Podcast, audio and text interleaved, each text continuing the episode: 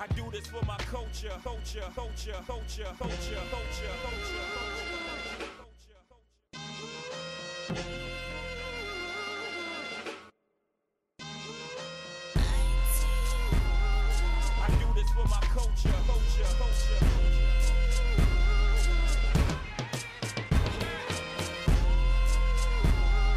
Peace and welcome to For the Culture. Right here on WEAA 88.9 FM and WEAA.org. Absolutely the voice of the community. I'm your host, Faraji Muhammad. Thank you so much for checking in and riding with us. Happy Tuesday, folks. Happy Tuesday. Um, I mean, we're blessed to see another day, but it's kind of a, a solemn day. It's a solemn day because today we're going to talk about the one year acknowledgement of the killing of George Floyd. Uh, I don't like to use an anniversary seems so it just doesn't seem appropriate. Maybe we could say the one year commemoration because we want to honor his life. Um, but I, I just personally, I just don't want to say anniversary. You know, when I think of anniversary, I'm thinking of joyous occasions.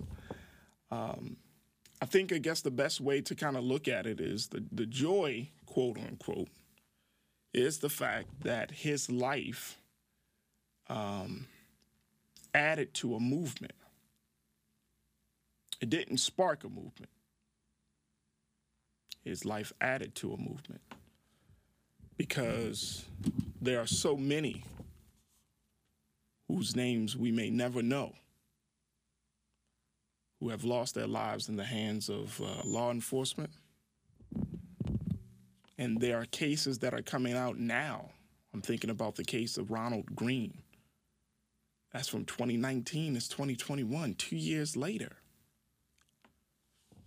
So George Floyd is certainly a special case, but he added to the movement for liberation, for justice.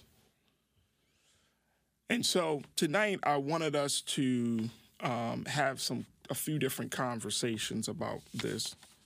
Um, at the six o'clock mark, we're going to be checking in with um, our sister, Dr. Edwards, who serves as the director of the School of Community Health and Policy here at Morgan State University.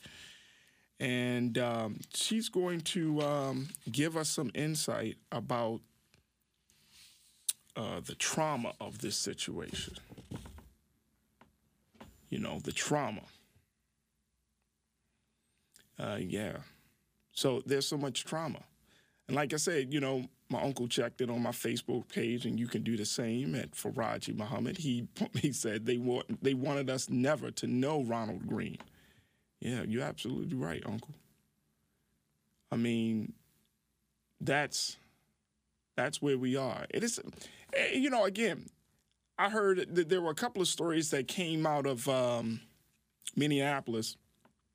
One is that they a, a car struck two protesters. I heard about that story, and then some shots rang out at George Floyd Square. So it's it's it's still a very uncertain period that we are in right now, even with you know one year later. Um, it's still a very uncertain period. And um, I hope that everyone takes a moment, at least today, to at least reflect on George Floyd. And unfortunately, we may not be able to reflect on him as the man that he was, right? As the father figure, as the big brother, as the son. Unfortunately, because of that taped encounter with Derek Chauvin, our reference point is going to be somewhat minimal and skewed to only remember him as the man screaming out, I can't breathe. I want to see my mother. That's a that is a sad last few words that you really want to hear a grown man say. the, his wailing and crying and all of those things. But I hope that we can at least reflect on the fact that, um, you know, here is a man who simply just tried to do the best that he can within a system that didn't see him as human. And uh, since that's the case, then we should at least respect that. We should at least take the time out to just reflect on that. And, you know, everything is going to be said about George Floyd today, and it all has been said, right? You know, um, folks are going to put him in a space where we may not be able to fully understand, fully grasp because of just the magnitude of his killing. But one thing is for certain, and, and certainly we can't forget that this will day will forever be etched into our brains on social media. So you probably have come across hundreds of different pictures of George Floyd on your timeline, which is fine. I mean, you know, that's that's the way that we honor people in 2021. You know what I mean? When we we we, we did that with Kobe, we did that with Michael Jackson. We've done all that with all of our great, you know, our great ones. We've done that with um, those who have lost their lives, whether it's Trayvon, whether it's uh, Philando Castile, whether it's Sandra Bland. I mean, you know, we flood the social media, and and that's a I think that comes from a space of us just wanting to remember, to acknowledge the person. So I'm not I'm not upset or going to say anything bad about that.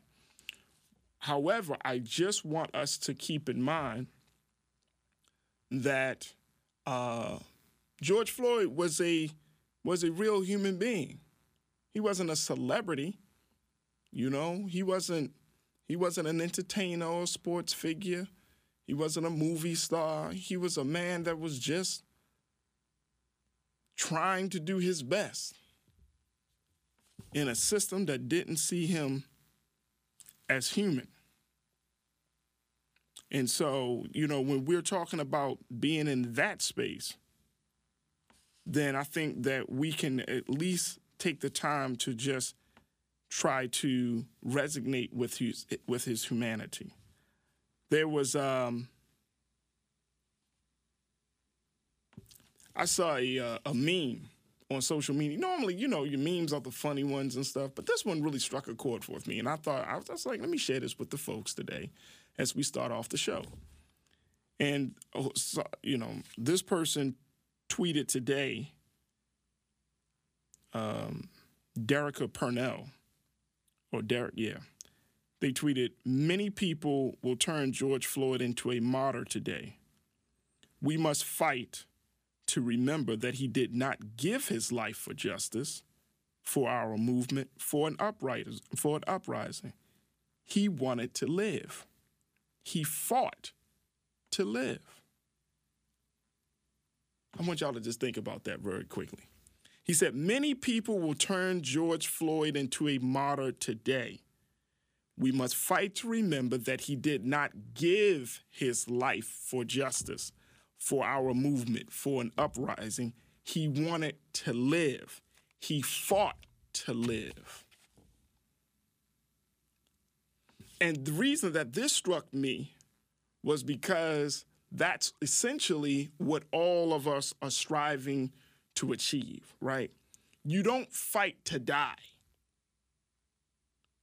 there's certainly, depending on how you die, there certainly is honor in death, right? If you die for a cause that's bigger than yourself, if you die for your for your beliefs or for your God, if you die for those things, yes, there's certainly honor in that. So that's not the problem. But I think that we do put a lot on a person's death and forget the fact that he actually wanted to live. That if he had the chance, if he had the choice, he would have chosen to live. And so while we're in this moment and while we are part of this big decision that we all have to make, and while we are at a place of a growing movement, not just Black Lives Matter, but a movement for justice, a movement to fight for the life of humanity, we have to keep that at the forefront that we are fighting to live like human beings. We are fighting to live justified and equitably. We are fighting to live for freedom. The revolutionaries, we often put them in a space of want, of them wanting to live to die. No, the revolutionary, the great ones, whoever you see as a revolutionary, whether it's Huey Newton, whether it was Fred Hampton or Che Guevara or Bobby Seale or Angela Davis or whoever the case may be, their essential goal was to fight so they can live to enjoy the fruits of freedom, justice, and equality. They didn't fight to die because you don't just want to die if there's a chance that you can live in a better condition, in a better state. And I'm talking about if you of your sound mind and faculties. So you're fighting essentially to live. And I thought that this was such poignant because we do put him in a space like he gave up his life. No, he didn't get his life was taken. Let's keep that real. Dr. King's life was taken. Malcolm X's life was taken. However, however, that was the sacrifice that was made. They knew at some point that they would have to make the ultimate sacrifice, but essentially they would, I'm sure that they would have made the choice to live. But all great ones are willing to die to show how much they love the people, the, how much they love the cause for to fight for freedom, justice, and equality. But I'm sure that if they had the choice, that they would have chosen, I would love to live to enjoy the, the, the, the fruit of the fight, the fruit of the struggle. But if God sees it fit and he takes me, then so be it. It is his will. See, that's that's another different, that's not a martyr. That's being a servant. So I think that that was, I just wanted to kind of speak to that for a little bit as we are talking about George Floyd and one year later because he's gone. He will never be forgotten, but his physical body is gone. And so, what do you say to the next generation, those young people who might have to be in school today and have to, you know, they're watching the news and you're having these conversations with them? What do you say? Do you tell your son? Do you tell your daughter, yes, son, yes, daughter, make sure that you give up your life to a system and to people that hate you? No, you teach them. I teach my children. No, you do that all that you can to fight for the preservation of your life. And if you have to go make the ultimate sacrifice, just know that your sacrifice will not be in vain. And that you will go down as one of the great ones. But we all fight to live. Nobody wants to struggle and not see the other side of the struggle. I'm sure that the wonderful, beautiful survivors of the Greenwood District, Tulsa, Oklahoma, Oklahoma massacre, Miss Viola Fletcher and her brother and her sister, and the, the last survivors of that, they, I'm sure, they would love to see, to live to see the day where justice prevails. And would rather just see the final day, just to see the cranes coming down into the ground of Greenwood, removing the old dirt and replacing it with new dirt, and fertile ground is is laid and buildings are built. I'm, I'm sure they wish to see the day that that happens because they suffered. But we all are suffering now. And so now we have to understand that the ultimate sacrifice may have to be made, that you shouldn't be afraid, but at the end of the day, you want to live to see it. I'm going to open up the phone lines for you 410 319 8888.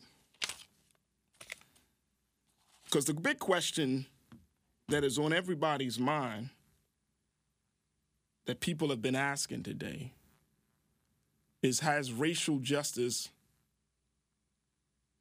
in policing, particular, but in the U.S. in general, made any progress in one year? See, this is such a I, you know, I you know, it's one of them questions that you know, you it's it's such a it's one of those that's a 2021 question. you know what I mean? You say, well, what's a 2021 question? A 2021 question is as long as this as black people have been in this country and suffered in this country, we think that just one year is going to just naturally change. Now, no, I'm not saying it. But there is this expectation that things will change just because a few people showed up in the streets. No, that's not going to happen just overnight. That's that's really what one. I mean, when you compare the, the the struggle of black folks, compare the struggle of oppressed people in this country, which which range in the hundreds of years. One year seems like a, an hour in comparison to the great struggle. One year seems like, oh, okay. Y'all just waking up. Y'all not even out of the bed yet. You didn't even roll over to get out the bed yet. You just waking up. But the expectation is that everything will change overnight. And so we got to be cognizant of that that things won't change over the night overnight but at the same time there have been some changes so let's talk about that let's talk about why it's important for us to have to fight to live and why it's important to us for us to have realistic expectations of what this moment is calling from us at this point let's go to the phone lines Piers out of Bel Air. Piers, thank you so much for checking and being the first voice on the show tonight. Assalamu alaikum, Faraji. How you doing? Walaikum salam. I'm good, Piers. How are you, brother? Not bad. That's not my real name. But what I want to will say is, Okay. I have a situation up here in Bel Air, Maryland, where my daughter's head was possibly crushed in. I, not possibly, but actually, she's wearing a helmet. I was arrested for making a complaint to the Bel Air Police Department. I went to Senator Cardin's office twice, and the receptionist looked me dead in the eye and said, "What do you want me to do about it?" So now I'm facing 40 years, possibly losing my apartment, and nobody's doing a thing about it. I have a hearing tomorrow at Housing 15 South Main Street, 1030, to keep my apartment. Then my court date is August 10th. Please put somebody on this because this is getting so trifling. I'm doing Do you have everything a do you have any you have a legal representation? I'm dealing with uh, a legal aid bureau, a fantastic African American American male by the name of Mr. Alexander, awesome guy. Okay. Uh, and for for the uh, public defense for the criminal charges, uh, I'm dealing with a woman named Katrina Smith, but she won't even ask for a dismissal. All of my close friends, all the legal representatives that I talk to, men of uh, light, so to say, they all say that this should be dismissed. But I'm facing so many problems up here, and shortly after this all happened, my, someone tried to break into my apartment while I was sitting in, right next to the door. I mean, just imagine that feeling in the middle of the night. Yeah. And when it did, when the arrest took place, uh, the, the the subsequent day when I was released, I found that my apartment door had been left open, and my car, my car, the extra car, uh, keys that I had to my car and passwords to my computer was left out. My car was vandalized. All my passwords to all types of accounts and things pending financially are frozen. I'm dealing with a big mess here, and no one's doing a thing about it. And it's just how do I? How does a person function? How does a person keep their mental health? How does a person actually act like they want to be part of a culture or a society that continues to just run amok over anything decent and square? Thank you, Faraji. You're welcome. Hold on, brother. I want to uh, put you on hold. And um, let's see if we can get you some help. It sounds like you got a few things happening right there. So um, I'm going to have uh, Demi, if you can take the brother's number. And then we'll follow up with him to see if we can get this brother some help at this point. Man, I'm really sorry to hear that, brother. I really am. We'll try to do our best to see if we can help you connect you to some some resources here. Let's go back to the phone line 410 319 8888. Uh, Anthony in Columbia, thank you so much for checking in. What's your, what's your comment, Anthony? Raji, thanks for taking my call. You're welcome. Uh, I, I greatly appreciate this. You know what? You, you are so right on point. We have so far to go. You think back to when LBJ was president and he invited invited Dr. King into his office. Now, Come for all for, for uh, Dr. King and his team to get all those acts passed, it took ten years. Come on. Ten years. Come on, brother. Say it. They didn't give up. They didn't give up. So, and white folks in Georgia are seizing. We already see what they've done. Texas is about to do the same thing. Arizona's not too far behind. We have to we have to know really what our history is. Dr. King and his team did it back then. Ralph Abernathy and so Andrew Young and so forth and so on. We have got to be reminded we've got 2022 going on already. Then we've got 2024 going on. We have got to think in terms of keeping this White House for eight years, not just 4 Mm-hmm. eight years. Because 2022 is going to tell us if we are going to have a majority, a full majority in the Senate. That we don't have to go through this doo doo that we're going through with the Senate and McConnell right now. Right. People have, I mean, our people, and well, because the other thing I'll say is is one very good reason why I, I never have purchased an NFL jersey. I know kids love the love the sport, but when you've got the NFL Players Association, and I can tell you, it's got to be 75% African American. Mm-hmm.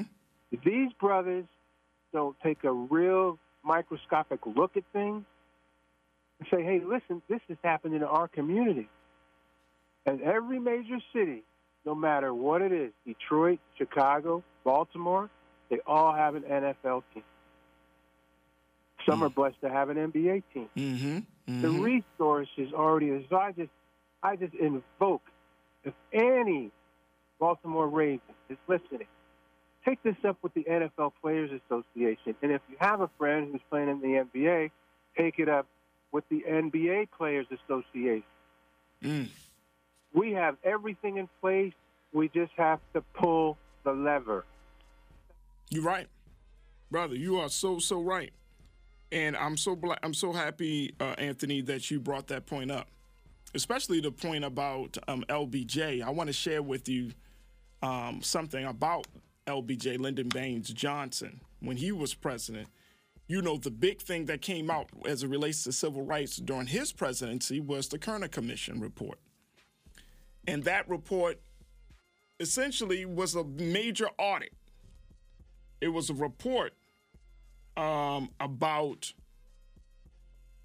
what was happening in America, the inequities of America, right?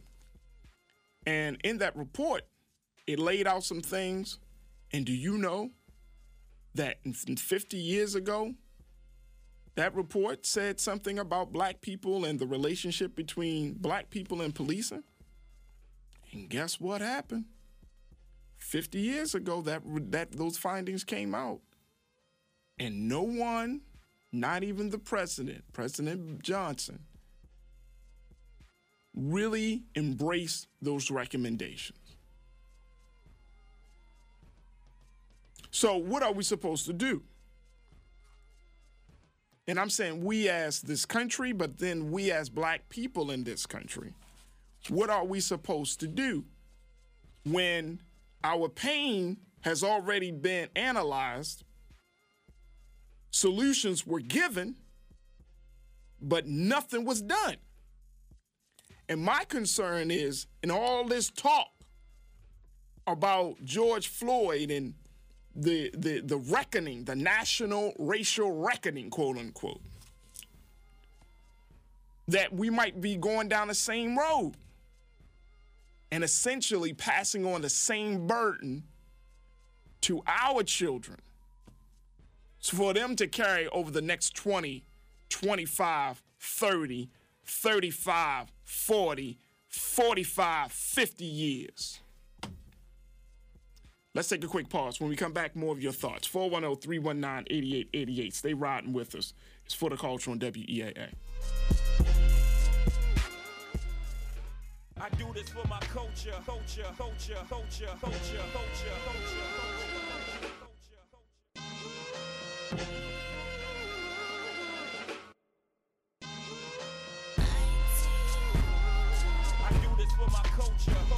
Peace and welcome back to For the Culture here on WEAA 88.9 FM and WEAA.org. Absolutely, the voice of the community. I'm your host, Faraji Muhammad. Thank you so much for checking in and riding with me this evening. Folks, we are talking about the one year commemoration of the death of George Floyd. One year ago today, folks, George Floyd was killed by Derek Chauvin of the uh, formerly of the Minneapolis police. We saw his death. We heard his death on camera, on video. And now today, we are asking the question what has changed in America since George Floyd was killed?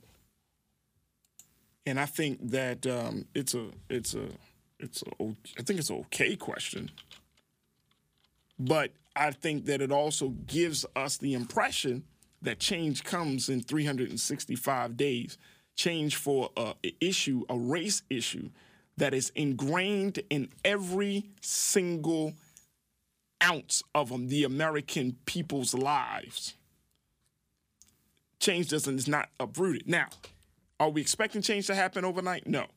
Has there been some progress made?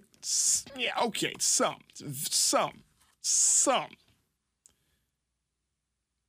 But is the progress that has been made, the small progress that has been made, compared to the big issue, compared to the limited time?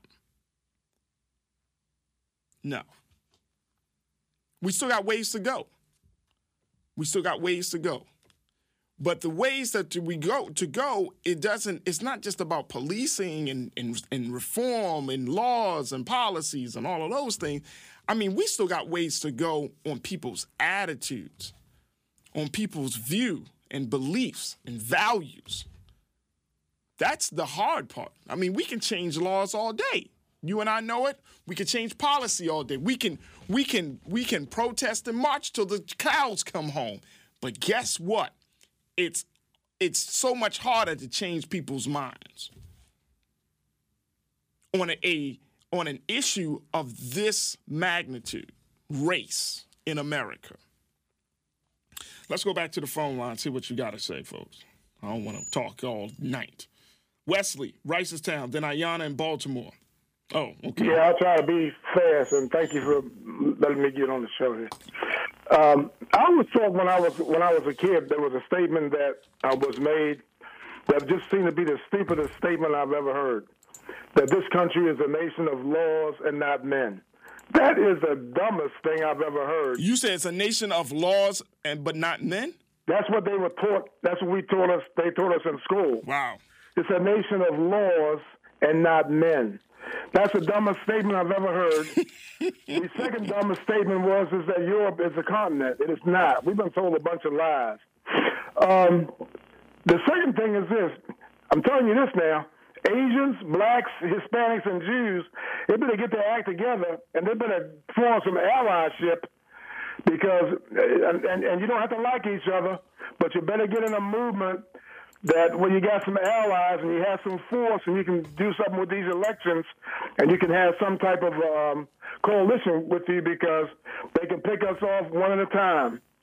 Now, the thing about um, the whole thing about George Floyd, George Floyd was not trying to start any movement. You're supposed to live for your causes, not die for your causes.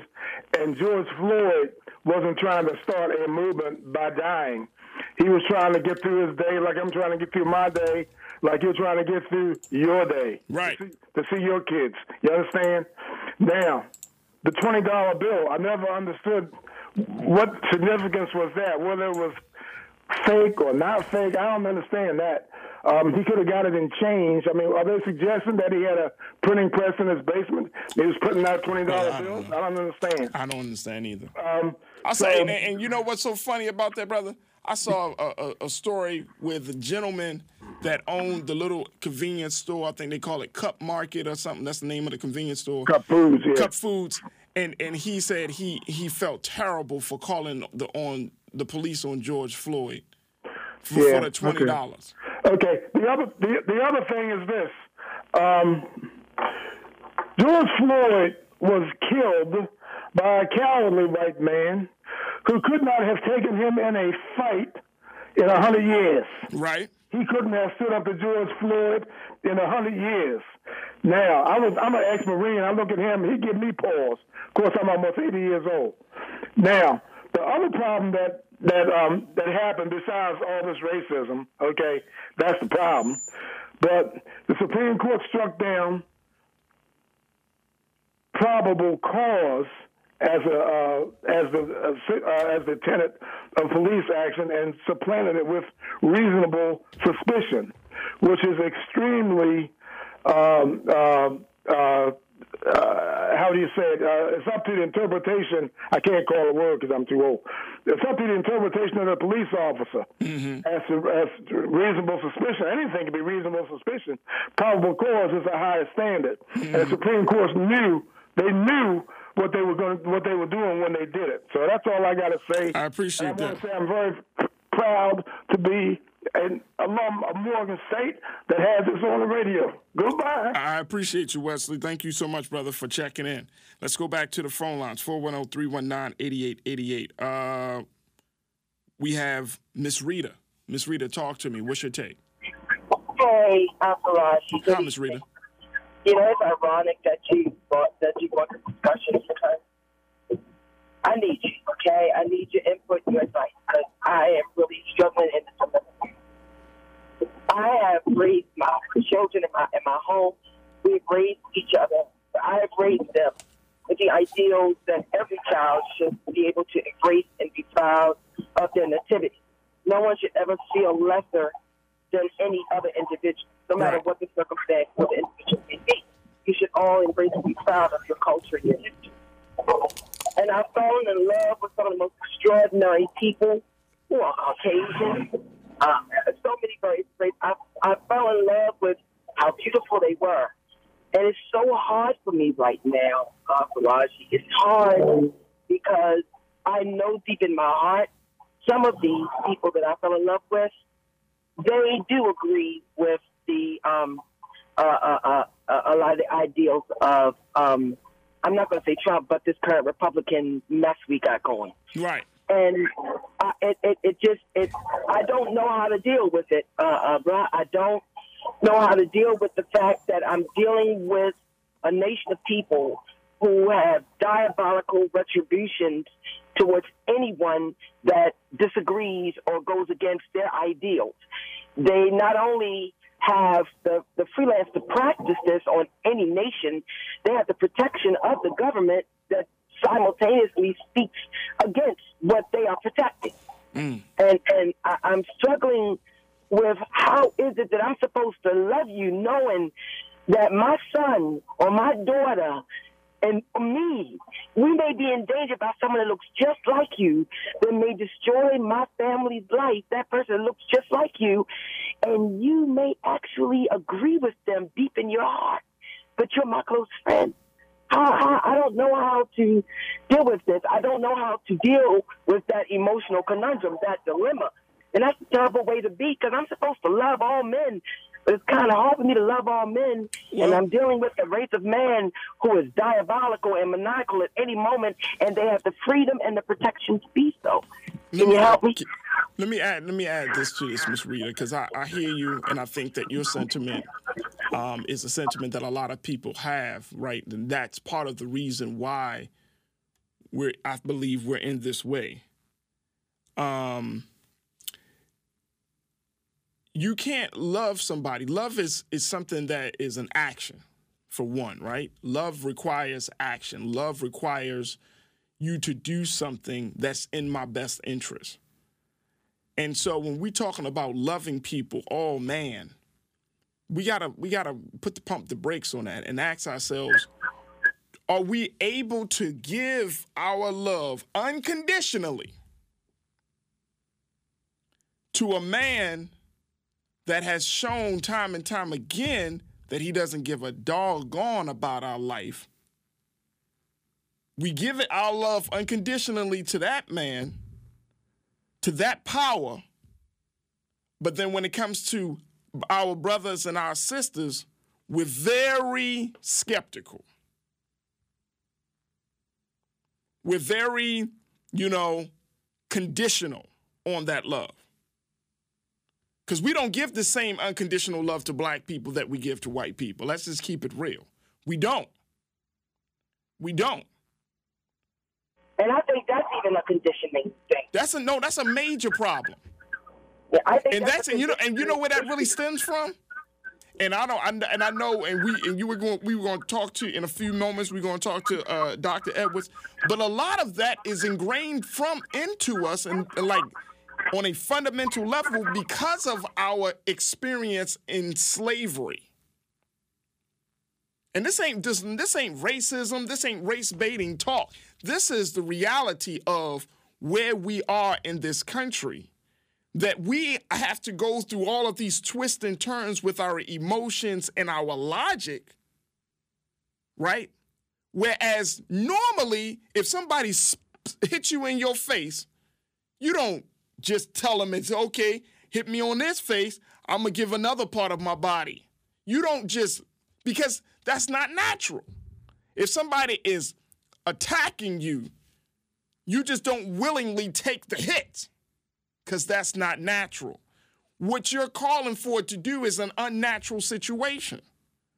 Now, does that mean that every single white person is evil and diabolical? No, it doesn't say that. But you have to, once again, the same way that we put black people to the test, we test them and we we give them a, we you know, I don't want to say grace period, but we have to we make them show their love to us. This is what we do to each other. Why don't we put that same standard on white people? Why don't we put that same standard on any other group of people?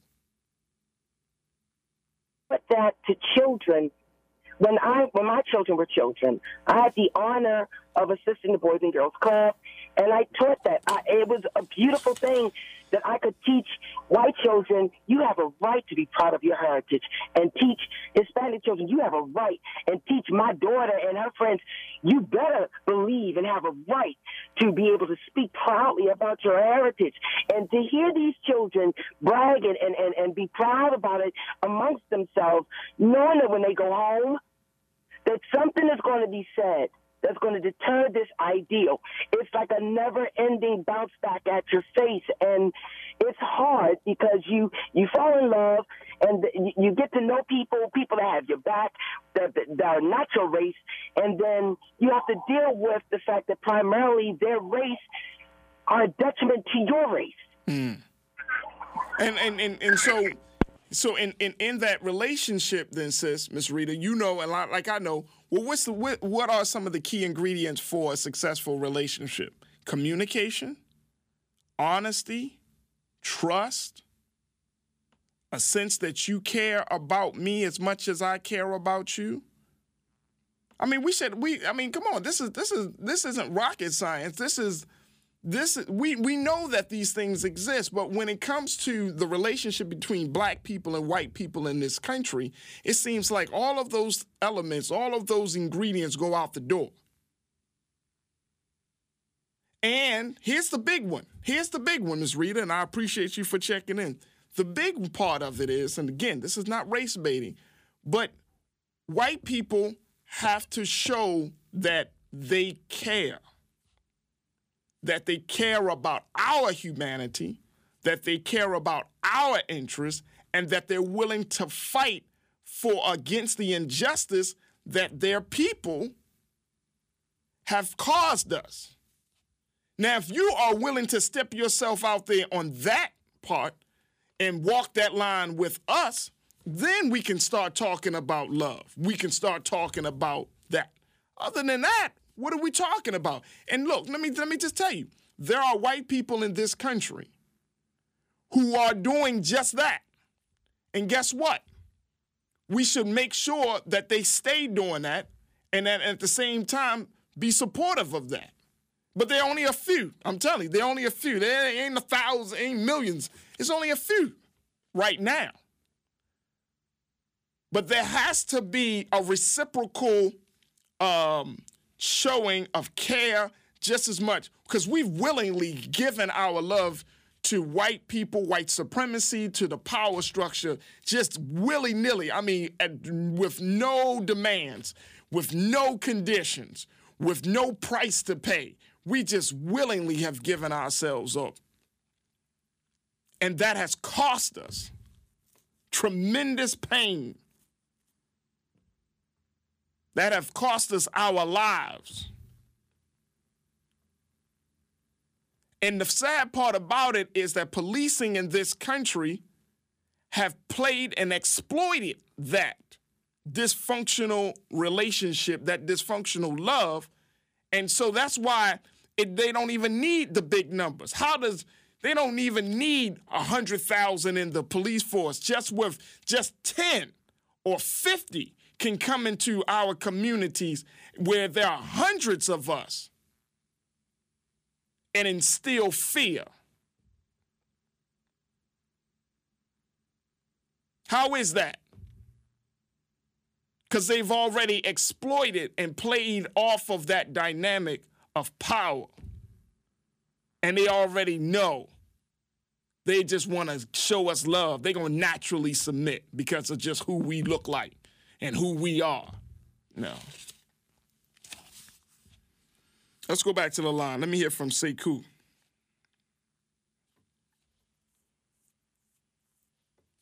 Hello. Yes, sir.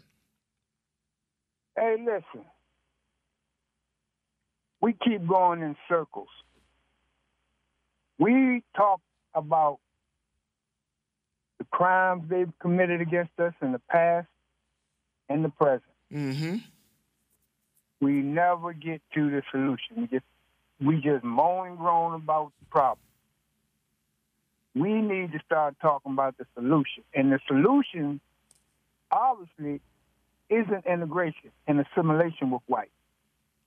Because in order for that to happen, it requires the cooperation of white. And you know how the vast majority of them feel about us. They don't want to integrate with us. I never wanted to integrate with them. I saw them for what they were after the 16th Street Baptist Church bombing.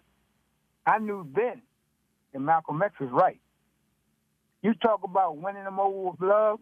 Malcolm used to criticize King for that same idea. Love, you got the wrong language.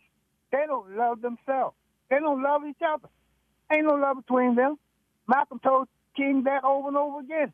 Look how they slaughtered each other during World War One, World War Two, during the American Revolution, the American Civil War. There is no love in them.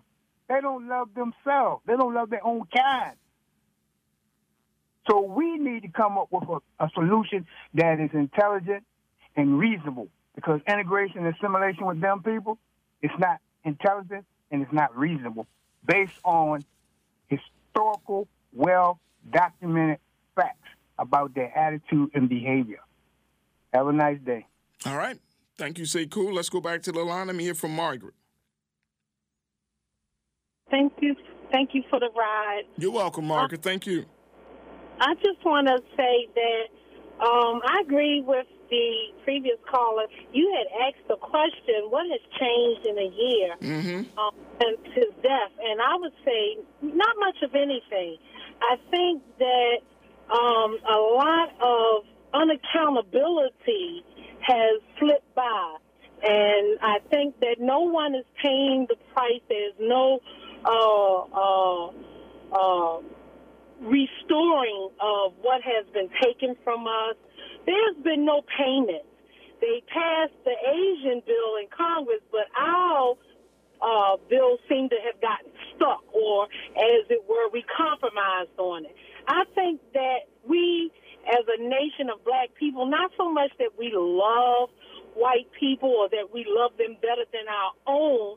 I think what it is is uh, pretty much what you said. We have been mind conditioned to um, look up to them because that's the mentality that this country has put upon black people. And I think that until we as a people, um, you know, just pull the scales off of your eyes so you can really see. The disparity is still there. I mean, and it's in everything.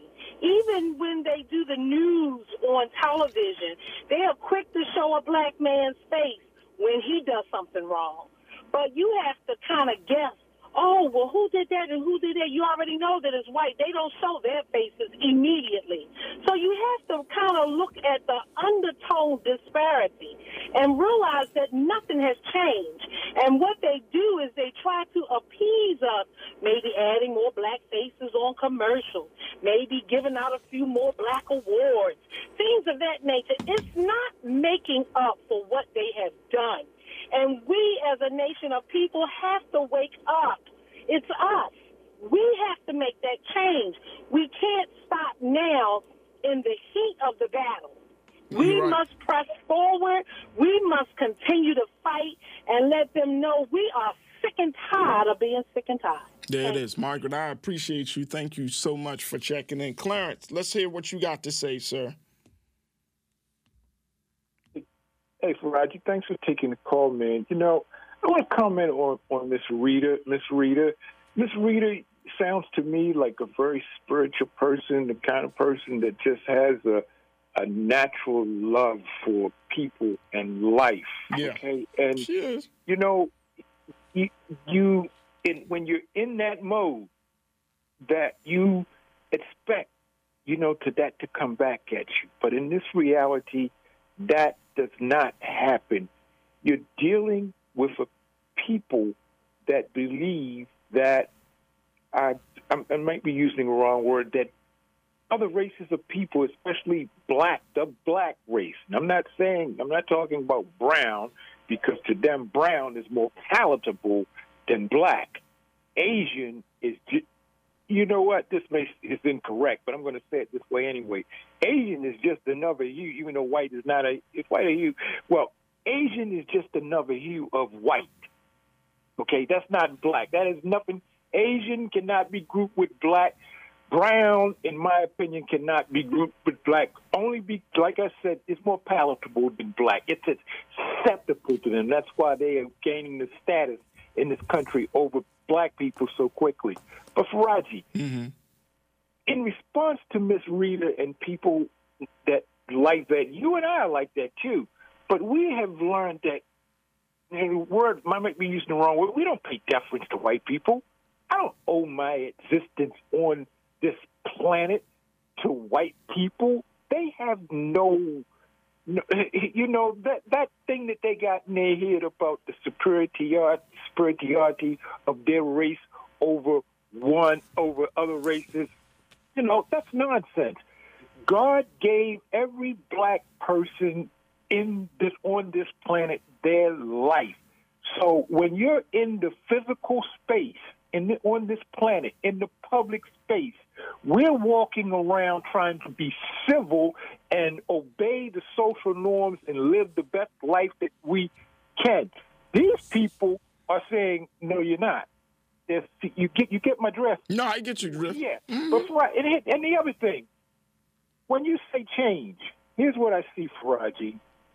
I see that after the officer was found guilty, Yeah. I see some white cops saying, okay, well, you know, they found him guilty. Let's show the blacks. Grab a warrant and let's go have some target practice. That's what I see. And they got away with it. They got away with it for uh, uh, for many years. They got then one came up and Derek Chauvin didn't get away with it. Eh, But right after that, what happened? Well, right after that, you're right. Less name? than 24 hours. And that was a message. You see what we can do. They get found one of us Yeah. guilty. Grab a warrant. Let's go get some target practice. There's no change there, Raji. There's, Wow. there's, there's, there's no change. And every black person of conscience knows that's what they did. And I'm going to tell you something, Raji. Let me give you a little story here. In Baltimore County, when they went out there and um, the police officers went out to that young lady's house who had the knife and they killed her and they also shot her little son, mm-hmm. little boy.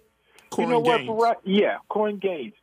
I swear, Faraji, those very same officers were on Reisterstown Road in the 7-Eleven at Rogers Avenue, about six or seven of them, walking around in there with their guns on their hips like they were in the Wild West. They changed the whole atmosphere just by being, you, you know, you could just, you know, I would, to this day, I still believe these were the same officers, and they, you know, you could just feel if Raji was palatable. That's all I could say. I hear that, Clarence. I appreciate you. Thank you so much, brother, for checking in. Um, and I think that this is this is the hard part about the conversation. The hard part about the conversation is for us to get to a place of truth. And and, and even for for white people that may be tuned in, for black people are tuned in and say, "Oh no, I don't want to." No, we no, I disagree, and all of those things. I mean, we find we got to find a place of truth we got to find a place of truth. And in my next segment, we're going to be checking in with Dr. Edwards, the director of the School of Community Health and Policy here at Morgan State, and give ask her to give us some insight about getting to this reckoning. What does that really mean? How does that impact us? And then I want to kind of speak to something that I spoke about on my on the MPT special last night. Did you have a chance to catch it? If you didn't, it's a great conversation that we had.